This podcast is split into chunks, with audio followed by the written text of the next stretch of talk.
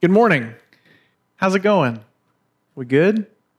Good. If you have a Bible, go ahead and find uh, 1 Timothy chapter 3. 1 Timothy chapter 3. Well, I don't know about you, but this week has been a good week, a full week. Uh, a lot of things going on in the world, a lot of things going on in our own community, a lot of things going on in our own lives. Uh, but hopefully, I pray, uh, just a reminder, even now, uh, of the Lord's goodness and the Lord's faithfulness in your life and mine, that His kindness towards us is unceasing, and, um, and we have much to be thankful for. Um, man, we were praying together, uh, some folks on staff, on Wednesday, and just thanking the Lord for uh, the things that we don't think about very often that we get to do this. I mean, even as unideal as being socially distanced and wearing masks, we, we get to do this. We get to gather together as God's people and enjoy fellowship with one another, to hear teaching from God's word, to worship the Lord in spirit and truth, and our holy humming together. um, that I hope will be something more sooner rather than later. And one of the things I'm thankful for, and this is this is going to sound a little self-serving, uh, but I really am. I'm thankful that we're at a church that has godly leadership. Um, I've been a part of churches where pastors have been um, unavailable to the congregation. I'm sure many, like adults in the room, have probably had similar stories, um, or maybe leaders that they did not think were worth following, that were not godly models of, of leadership and service. And um, as we talk this morning about biblical church leadership, um, I want to start off by saying, just remove me from the equation. Uh, I want to start off by saying we are a blessed people. Um, we have much to be thankful for. So, uh, we're going to talk about biblical church leadership this morning. And so, uh, the main two offices that we have in the church are the office of pastor and the office of deacon. And I'll say this again a little bit later, but let me start off just by saying the church has not been totally unified on this topic. And so you remember just a couple of weeks ago, we talked about church polity, how the church is structured, and how God has blessed Baptist churches, He has blessed Presbyterian churches, He has blessed Episcopalian churches.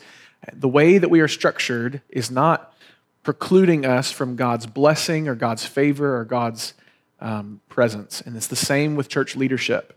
There are some things, some things that I think are clearly biblical. There are some things that I think are open to interpretation. And so, as we talk about what, is, what does it mean to be a godly, faithful, biblical pastor or a godly, faithful, biblical deacon, we recognize that there are some people who don't see eye to eye on this, and that's okay.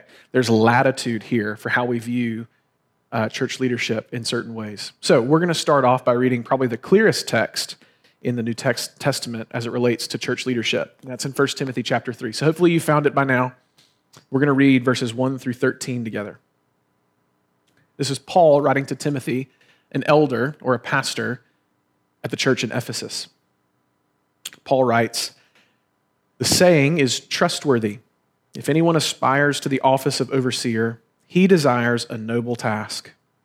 Therefore, an overseer must be above reproach the husband of one wife, sober minded, self controlled, respectable, hospitable, able to teach, not a drunkard, not violent but gentle, not quarrelsome, not a lover of money.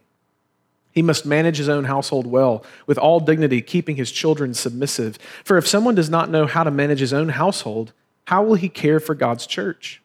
He must not be a recent convert, or he may become puffed up with conceit and fall into the condemnation of the devil. Moreover, he must be well thought of by outsiders, so that he may not fall into disgrace, into a snare of the devil.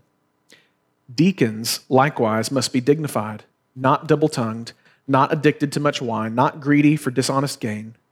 They must hold the mystery of the faith with a clear conscience. And let them also be tested first. Then let them serve as deacons if they prove themselves blameless.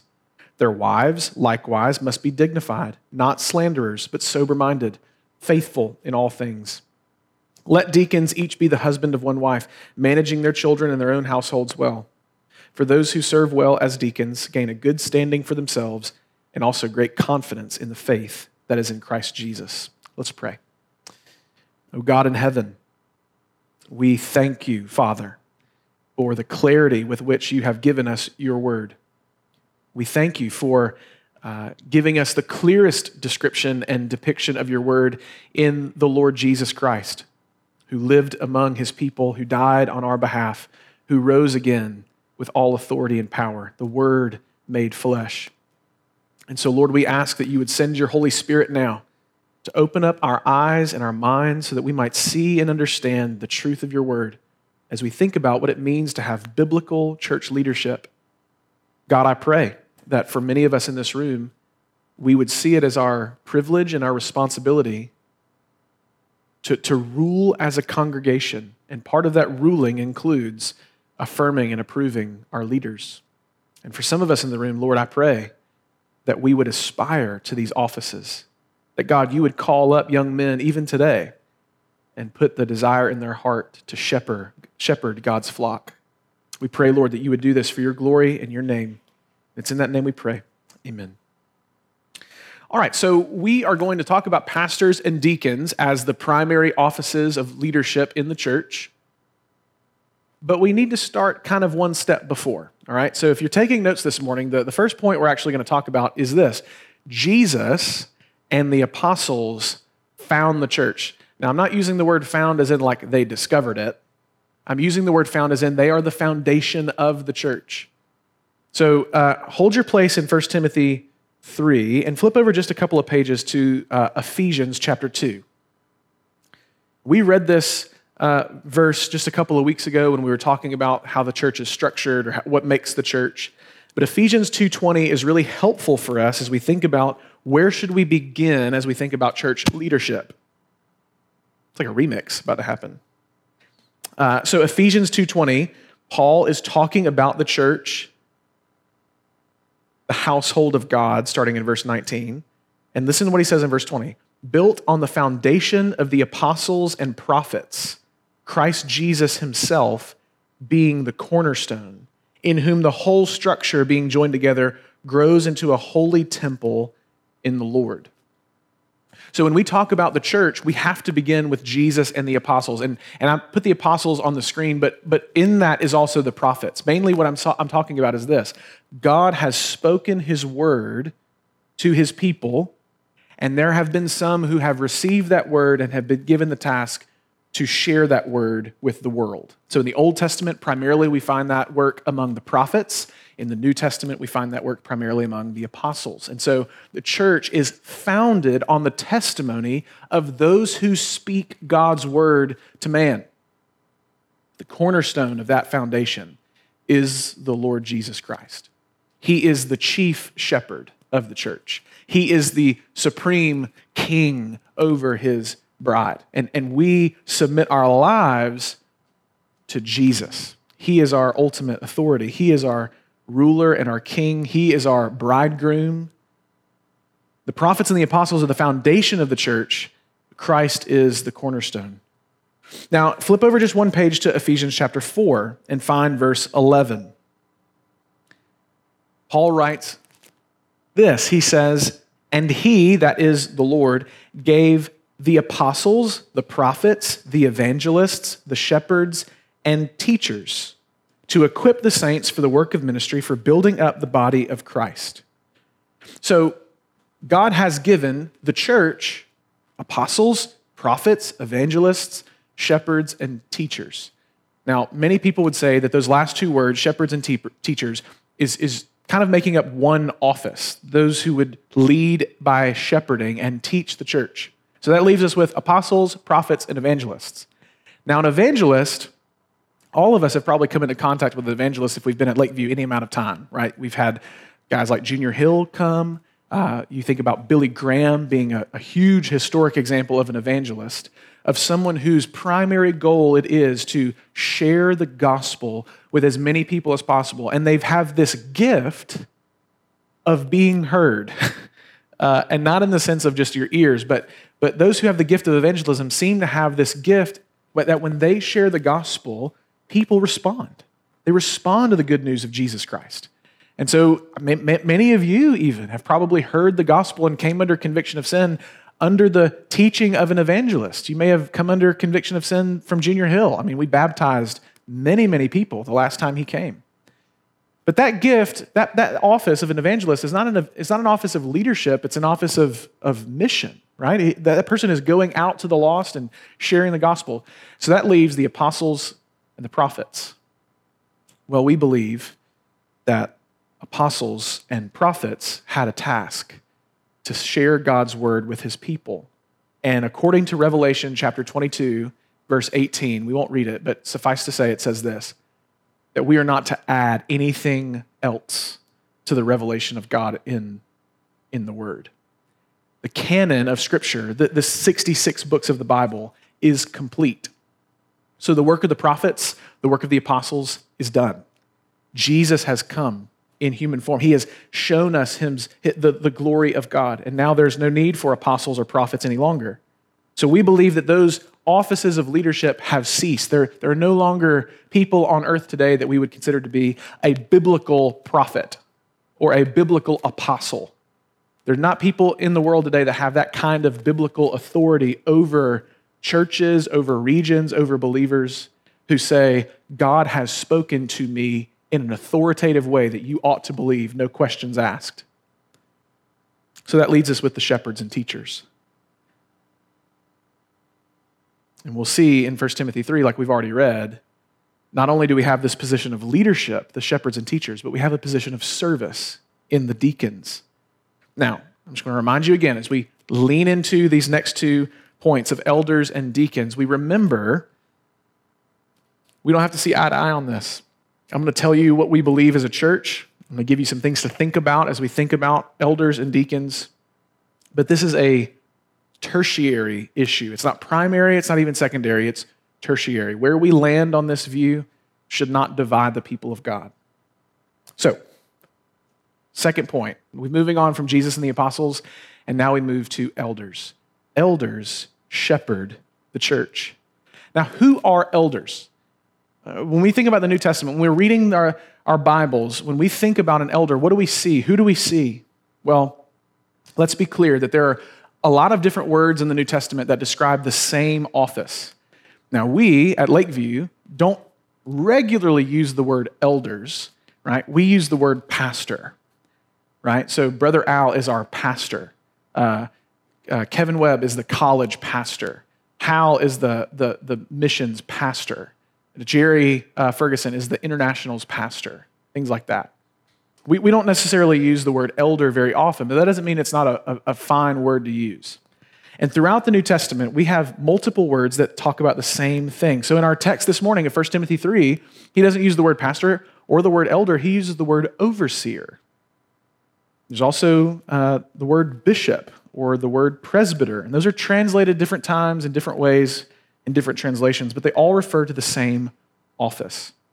So let's go back to 1 Timothy 3 our original text, and let's just look for a little bit about some different things that we see in this text.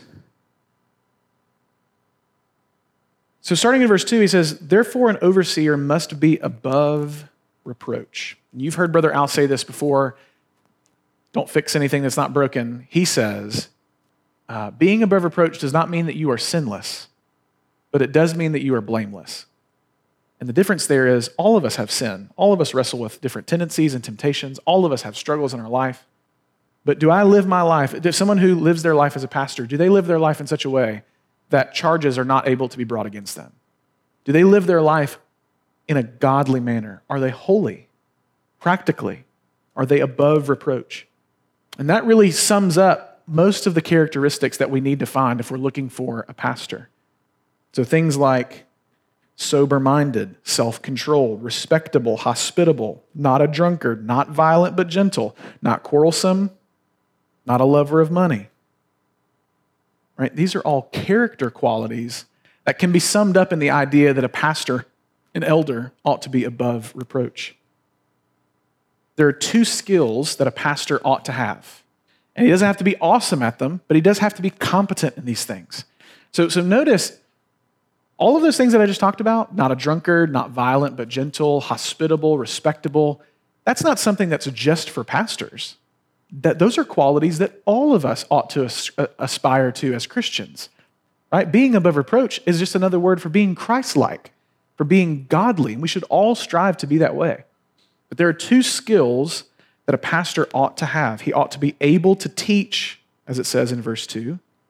And in verse 4, he ought to manage his own household well, meaning he ought to be able to lead. He ought to be able to lead. So if a, if a, a pastor, if someone who wants to be a pastor cannot teach and cannot lead, then he's not qualified to be a pastor. Now, obviously, those are skills that we can grow in. Now, there's one phrase in the office of, of pastor or overseer that we see here in chapter 3 that may strike some of us a little bit differently. It says in verse 2 that he is the husband of one wife. Now, there are a lot of ways that this phrase has been interpreted and understood throughout history, but let me try to give you a synopsis. The office of pastor, historically, biblically, is reserved for men. Listen to our confessing document, the Baptist Faith and Message 2000. It says, The scriptural officers of the church are pastors and deacons.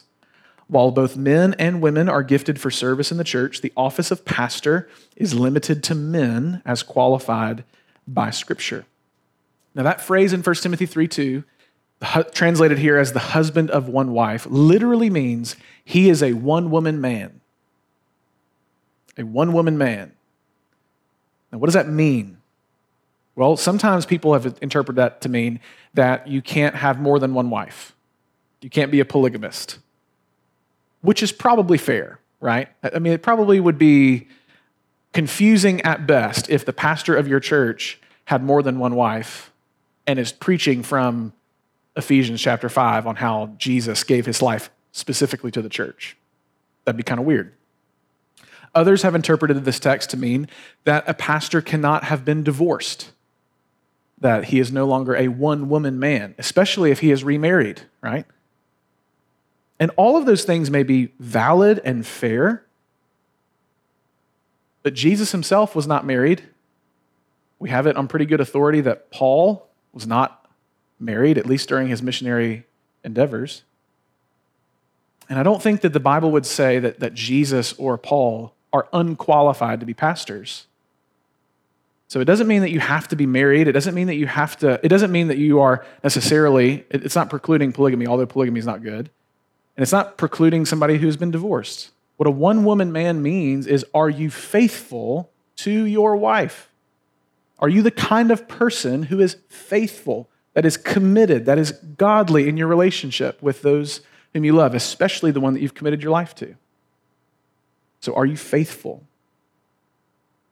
But in that, the husband of one wife, we see that the role of pastor has been reserved for men. Now, we see this in God's design. I'm just going to give you a couple of verses. We won't read them all together, but three things that you can look at if you're thinking through okay, how do I understand that the role of pastor is reserved for men and not women? Well, in Genesis chapter 2, verse 18, we see that God's design is for men and women to be equal in their value, in their honor, in their dignity, in their image of God, in their worth, but they are given different functions and roles.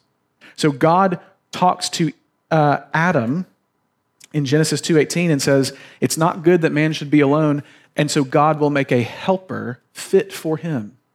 So the role of men and women are different. They are complementary, they go together, but they are different. Next, and I've already mentioned this, in Ephesians chapter 5, verses 23 through 33, there's a clear distinction of roles between husbands and wives as they relate to Christ and the church.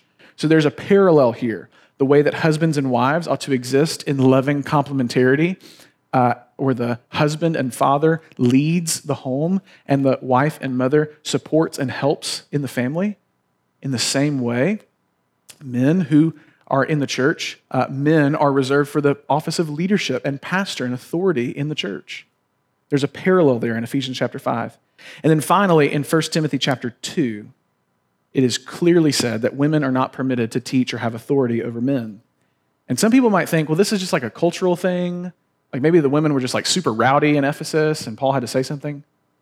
But Paul's argumentation is not a cultural one, it's from creation. He appeals to Adam and Eve to make his point, meaning that this is something greater than all of, uh, it's not just a cultural issue. So the role of elder is reserved for men. And we believe at Lakeview Baptist Church and many other churches that elders, plural, is, is ideal. So we believe in what's called a plurality of elders. We practice that although Brother Al is the lead pastor, right? If somebody says, like, who's the pastor of Lakeview Baptist Church, they're probably not going to start off by saying Aaron, right? They're going to say Al Jackson, right? And that's totally fair and fine. Although Al is the uh, lead pastor, there are 10 pastors who serve on staff here at Lakeview, and we share leadership and responsibilities as pastors. All throughout the New Testament, you read these letters that Paul is writing to churches, he's writing to the elders of the church, or he's writing to the overseers of the church. He's calling on the pastors to do these things. This is the normal practice of the New Testament where churches have more than one pastor or elder. Does that mean that a church that only has one pastor is unbiblical? No, not at all. In the last 150 years in American culture, most churches, most Baptist churches have only had one pastor. That's fine. But hopefully you'll discuss this in a little bit. There's a lot of benefit to both the congregation and the pastors if there's a plurality. So what do that's who pastors are. That's who elders are. What do they do? What, do, what does an elder do? I'm going to give you just a couple of things. You may want to write these down. But uh, what do elders do? First, they feed the sheep. They feed the sheep. Paul tells Timothy in 2 Timothy chapter 4 to preach the word. So Jesus is the word incarnate, and Paul is telling Timothy, preach the word. What your congregation needs more than anything, what you and I need more than anything, is the word of God. We need scripture. It's more valuable to us than gold or silver. In Acts chapter 6, we'll get to this text in a little bit. The apostles show us that one of their primary works is the ministry of the word. So, above all, pastors are communicating to their people Christ crucified. We're preaching the whole counsel of God's word. So, we want to feed the sheep as good shepherds. What else do good shepherds do? They not only feed the sheep, they pray for the sheep. Good shepherds lift up the sheep. Throughout the Bible, leaders of God's people give example by praying. So Moses prayed to God to show mercy on Israel after their disobedience. Jesus prayed and as an example for his followers multiple times. Paul prayed constantly for the churches he helped lead. And the apostles proclaimed that their other primary role in Acts chapter 6 is the ministry of the word and prayer. The students know that your pastors pray for you. And not only do we feed you God's word, but we, we intercede on your behalf before God. Because I can have fellowship with you and enjoy your company and give you good counsel and uh, teach you the word, but ultimately, you need God to work in your life. You need God to do what I cannot do. So, shepherds feed the sheep, they pray for the sheep. Third, they shepherd the sheep. They shepherd the sheep, they love them, they get into their lives. Good shepherds smell like sheep because they are among them, they tend to them. Believers have real problems that must be worked through. All of us have struggles that we deal with. And pastors have a charge to tend to these issues graciously, winsomely, and ultimately for God's glory. We see this in Acts and 1 Peter and other places. So this might look like counseling. Maybe you have a problem or an issue in your life and you go to a pastor to receive counsel. That's shepherding. It may be conducting a marriage or a funeral.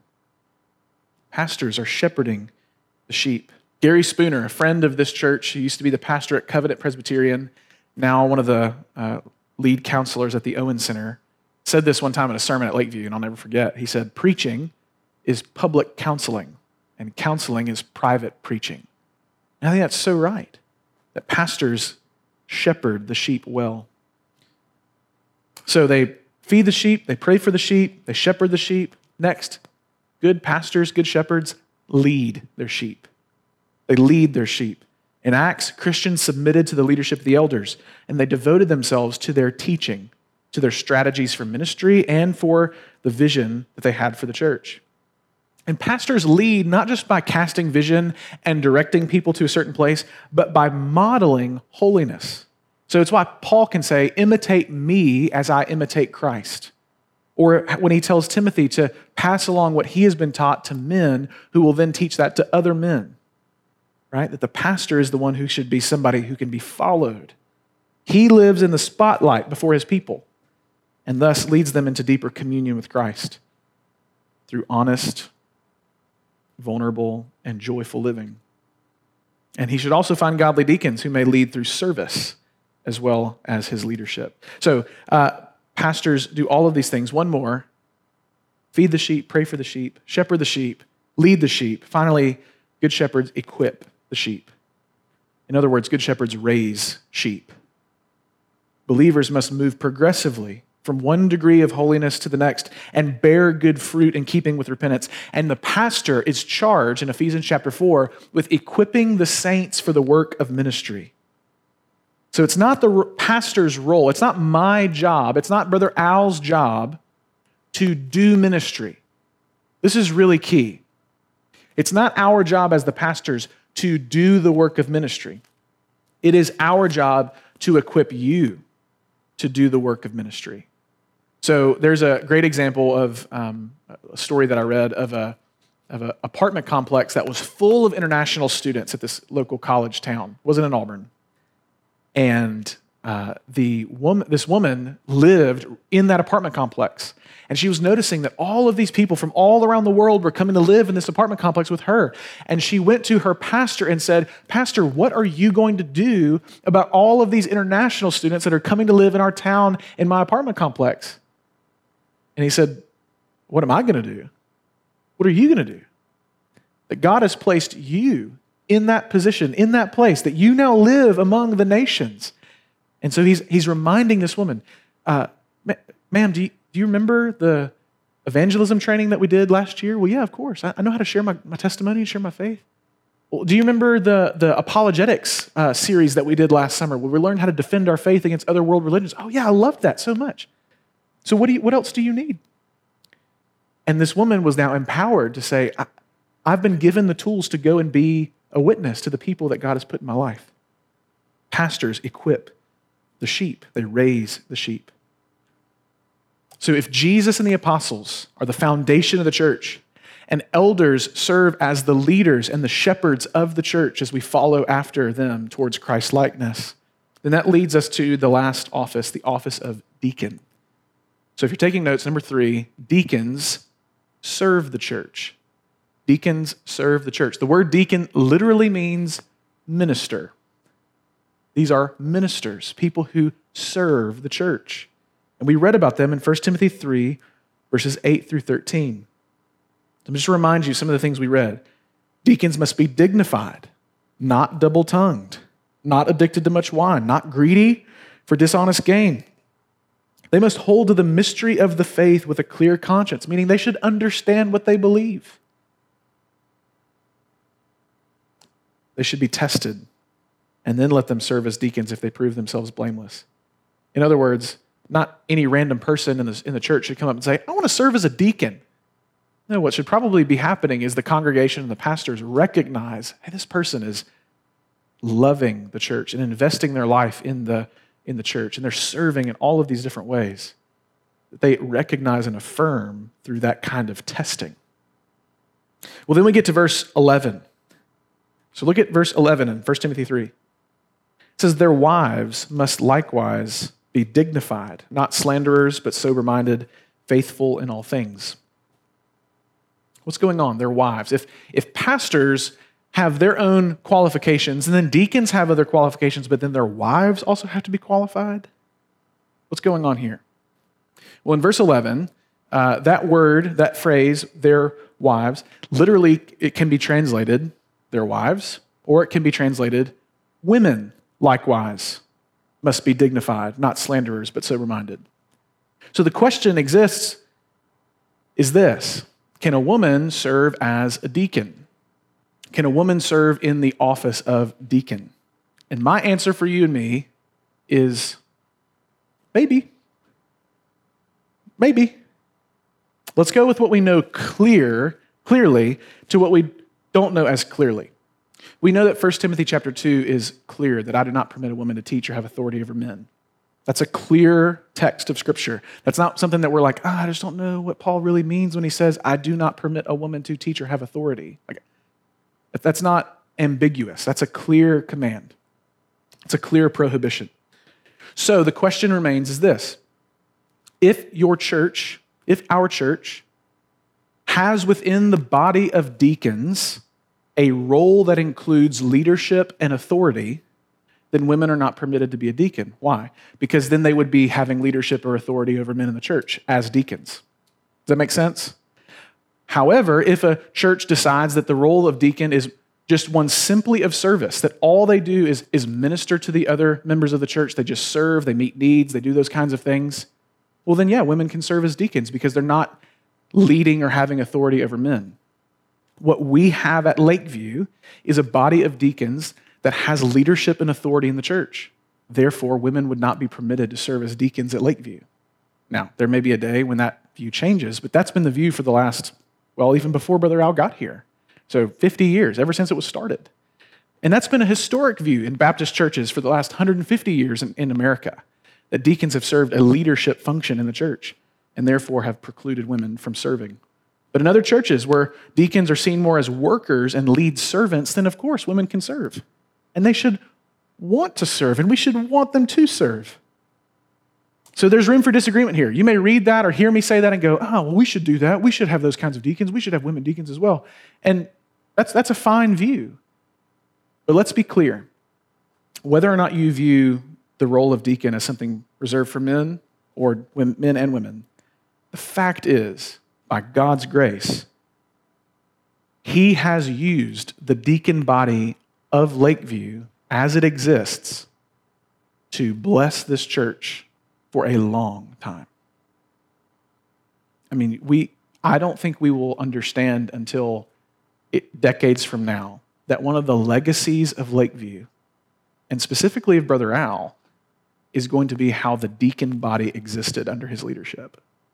That God used those 12 men to preserve the unity of the Spirit and the bond of peace. And that's exactly what deacons are to do. Deacons, if you think about a car, deacons are like shock absorbers.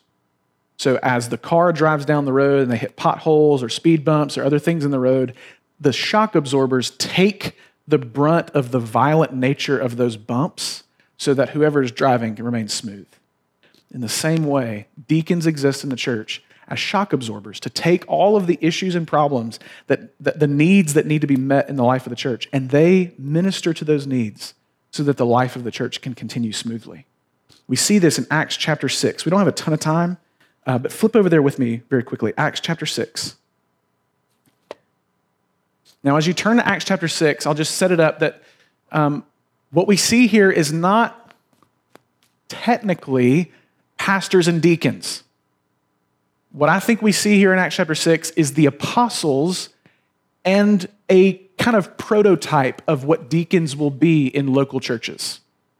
Having said that, I think the relationship between the apostles and these prototype deacons and the relationship between pastors and deacons in local churches is very, very similar. So there's a lot for us to learn as we read this text. So you should have in Acts chapter 6, uh, starting in verse 1, we're going to read.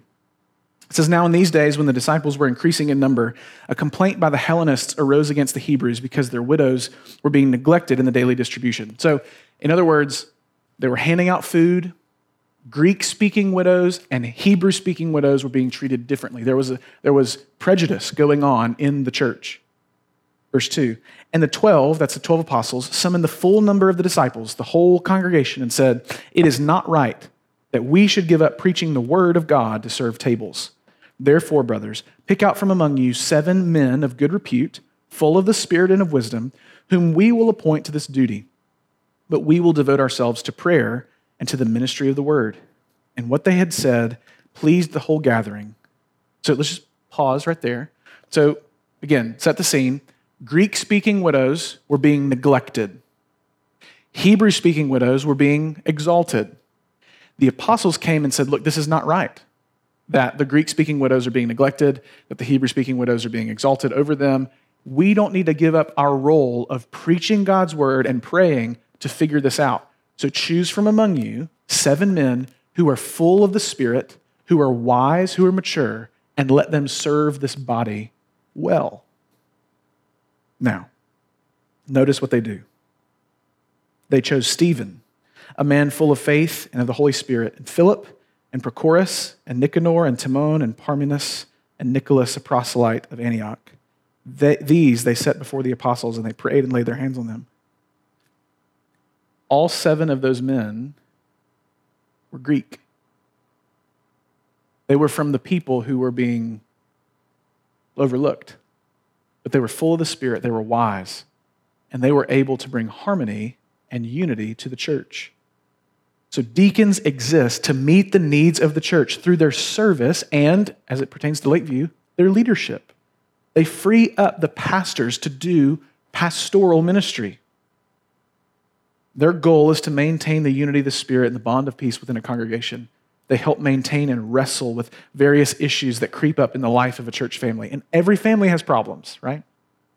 So every family needs some shock absorbers. So, as we kind of land the plane this morning, you may be thinking, as I've talked about pastors and deacons and Jesus and the apostles being the foundation, okay, why does this matter to me? Like, I'm not a pastor, I'm not a deacon. And, and God forbid, maybe like some of the women in the room are thinking, like, well, but why does this pertain to me? Because I'm, I'm not able to be a pastor. And if I'm at Lakeview, I can't be a deacon. And so, like, maybe, maybe you're sitting here frustrated or, or wondering why this is important, why we need to know this hopefully there's a couple of things I hope we get from this, and, and you can discuss this further in your groups. First, I hope you see that our leaders are Christ like examples that should inspire us to look like Jesus. So you should be looking for a role model, not necessarily on like Instagram, but within the context of your faith family that has proven themselves to be mature and faithful and godly, whether it's a pastor or a deacon or their wives Next, we see that leaders are not perfect, but they remind us that our chief shepherd is perfect and that he gives good gifts to his church. Students, I pray that your hope is not in me, because I will mess this thing up real quick. But Jesus will never fail us. And so, hopefully, by God's grace, you looking at pastors and deacons, you looking at the leaders of the church will remind you that the chief shepherd is always good, always faithful, always there. Next, I say all this to say we need your prayers. Pastors and deacons, the leaders of this church, need the prayers of the congregation to lead and serve well. And last but not least, we should long to serve the church and ask God if He is calling us to minister. Now, women, if you don't have a title next to your name, the Lord knows your heart. The Lord knows your faithfulness to his kingdom and to his word and to his body. And men, perhaps some of you are wrestling with or thinking about what are you going to do with the rest of your life? And you may need to consider what if you gave your life to the body? He who desires the task of overseer desires an, a noble task, Paul says in 1 Timothy 3. So let me pray for us and let's think through all of the ways that we can be grateful, all of the ways that we need to think more clearly how we can pray for those that God has put over us as leaders. Let's pray. God in heaven, thankful for these students. I'm thankful for your word. And I pray, Lord, that you would help us to think rightly about you, about the church, about biblical leadership. That, that this, this conversation would not be a, a source of frustration, but a source of joy that it wouldn't be a source of uh, feeling like we lack, but feeling like we're motivated. Uh, that God, the, the, the leaders that you have put in our church, would inspire us to be more like you. So, God, help us, help me to lead with wisdom and maturity, to manage my household well, to be above reproach, to be a one woman man pray that for all of our pastors. I pray that our deacons would live holy, Christ like lives, that they would be spiritually mature. They have been tested and found faithful. I pray for our congregation. I pray for these students, Lord, that they would see biblical leadership, the pastors and deacons of this church, as a great gift, something that we ought to steward with, with grateful hearts. So, Lord, help us as we go into discussion time tonight or today. Um, help us to apply these truths to our own life as we think about how to live above reproach as well. It's in Jesus' name we pray. Amen.